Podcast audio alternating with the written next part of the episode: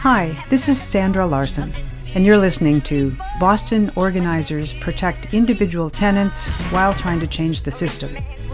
This article is part of Shelter Force's Under the Lens series, Tenant Power Returns.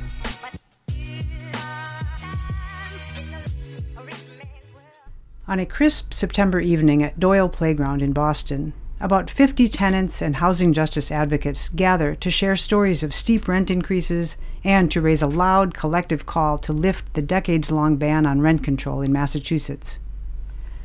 This is a kickoff to our new vision of rent control in Massachusetts. We are asking every tenant to get together and change the status quo, says Ronel Remy, statewide organizing director for City Life/Vida Urbana, a housing justice nonprofit that's been helping to organize tenants in Boston and nearby cities for nearly fifty years. We are tired of seeing our communities be hurt. When we put our voices together, we can do the impossible. Many of the people gathered at this ice cream social slash call to action are residents of the surrounding neighborhoods of Hyde Park and Mattapan, where City Life is assisting tenants who face large rent increases and evictions. City Life has been known throughout the years for its direct anti-eviction actions, including vigils and spirited rallies at buildings and houses where tenants face eviction, outside housing court, and even at places frequented by real estate company executives, and marshaling legal aid support. And it's racked up an impressive tally of successes. In addition to dozens of victories in its fifty-year history, recent successful actions include a four-year fight to help tenants of a six-family building in Boston's Dorchester neighborhood to ward off evictions and win a collective bargaining agreement. Earlier this year, as a final triumph in that fight, the building was purchased by the Boston Neighborhood Community Land Trust, which took the property off the market to ensure permanent affordability. In Malden, an increasingly diverse and immigrant-rich city of sixty-six thousand, about seven miles north of Boston, City Life helped secure a deal earlier this year between tenants in three buildings and their new corporate owner, a sort of mini rent control that replaced sudden large rent hikes with predictable, smaller increases over five years. And the organization played an integral role in a monumental deal in October, in which a newly established local neighborhood trust acquired thirty-six apartment buildings in rapidly gentrifying East Boston. The trust will own and manage the one hundred fourteen units, most sized for families and all designated affordable for lower incomes. Underlying all these successes is City Life's primary organizing strategy, the sword, the shield, and the offer, where the sword is the power of community organizing. The shield represents the work of legal services partners to assist tenants, and the offer, while varying case to case, might be sale of the property to a nonprofit organization or land trust that retains existing tenants and guarantees affordability. But intertwined with every direct action to protect a single tenant or tenant group is a call for larger, broader change. We win, but we have to be forward-looking, says Steve Meacham, City Life's longtime lead organizer. We can't stop displacement one building at a time. We have to shine a spotlight on how these actions relate to policy. The larger fixes City Life would like to see are both systemic, like removing the profit motive from property ownership, and legislative.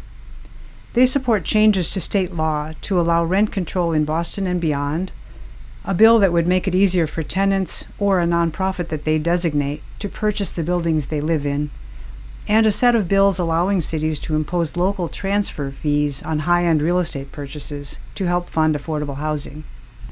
If you really want to do something about displacement, which is clearly off the charts, you have to look at those three things, says Meacham of the legislative goals. I was very scared. At the September gathering, during a moment of silence to recognize COVID nineteen's toll on local communities, a Fairmount Line commuter rail train rumbles past, just down the hill from Doyle Playground.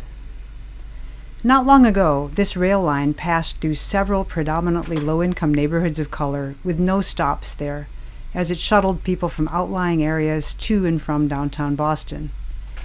Local community development corporations and activists toiled for years to change this. In time, they won. Three new stations opened over the past decade in Dorchester and Mattapan. But real estate investors quickly saw dollar signs in these previously neglected neighborhoods. Residents in neighborhoods of color fought long and hard to get new stops on the Fairmount Line, says Meacham.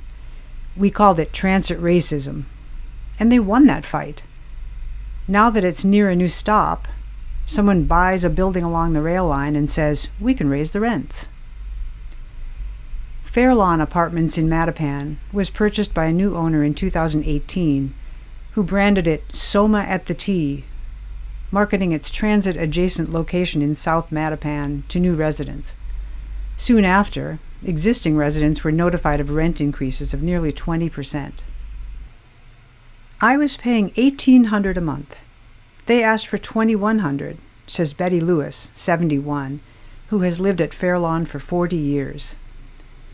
Speaking at the Doyle Playground event, she says, I was very scared. I didn't know what to do. I went to City Life, and they told me to stay in my home, to be strong, to tell my story. If I hadn't found City Life, I'd be gone. City Life has joined the Fairlawn tenants in their fight, organizing rallies and marches and seeking negotiations with the owner, who, so far, has not been responsive. While Lewis and her neighbors are still fighting their protracted battle, Mattapan's Morton Village Apartments, also near a new Fairmount Line stop, is a success story.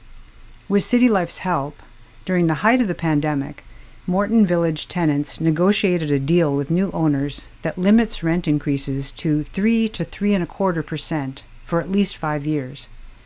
The City of Boston stepped in as well, contributing funds to keep the rents low even after the five-year period. Expanding reach statewide, building leaders. Rent control was abolished in Massachusetts in nineteen ninety-five. After a landlord-initiated ballot question narrowly passed. Now, with high rents showing no signs of abating, advocacy to bring back some sort of rent control is heating up.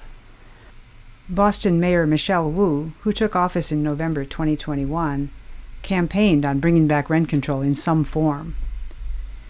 She has formed a Rent Stabilization Advisory Committee charged with crafting a Home Rule petition by January twenty twenty-three, which, if approved by state legislators, could free Boston from the state ban. But City Life wants to see rent control spread beyond Boston. We need legislators to hear every community in Massachusetts saying they believe in rent control, City Life's Remy tells attendees at the Doyle Park event. In the city of Malden, for instance, City Life isn't only expanding anti-eviction protections. It's also pressing the city's mayor on rent control. We want to know that if the ban is lifted, Malden would impose rent control, says City Life's Katie McCann, who coordinates the organizing work in Malden. It's important to show that city officials are in support of it. Statewide policy advocacy is not a separate strand of the organization's work, says Denise Matthews-Turner, co-executive director of City Life. City Life supports advocacy work through its membership in the statewide Homes for All Massachusetts Coalition and the local Right to the City Boston Alliance. Matthews-Turner also is serving on Mayor Wu's Rent Stabilization Advisory Committee, bringing a tenant advocacy voice there. While we may not lead on a policy fight, she says, we support housing and other policy fights as part of a broader racial, social, economic justice movement. More importantly, City Life calls out at every opportunity the link between individual suffering and the larger forces that cause it. Organizers tie each direct action to the larger policy environment, and each policy fight is grounded in the stories they hear from residents. The conditions facing our people inform our strategy. We are fighting for communities where the protections are just not there, and we seek in our actions to make the connection. Matthews-Turner says. Were there rent control, we would not be fighting six hundred dollars, seven hundred dollars, eight hundred dollars rent increases on senior citizens on a fixed income. The organization's grassroots model includes fostering leaders out of any and all tenants who come to the organization for assistance. People come in feeling powerless and uneasy about speaking up at the organization's weekly member meetings, but after receiving information and legal aid and being steeped in the collective support of organizers and other tenants, many have become confident spokespeople, active volunteers in the cause, and even city life leaders. Meacham's mantra for working toward broad change is to start at the bottom, constantly organizing and empowering those who are directly affected. All public policy possibilities flow from the evidence of direct resistance, he says. When people resist, that creates pressure. Thanks for listening.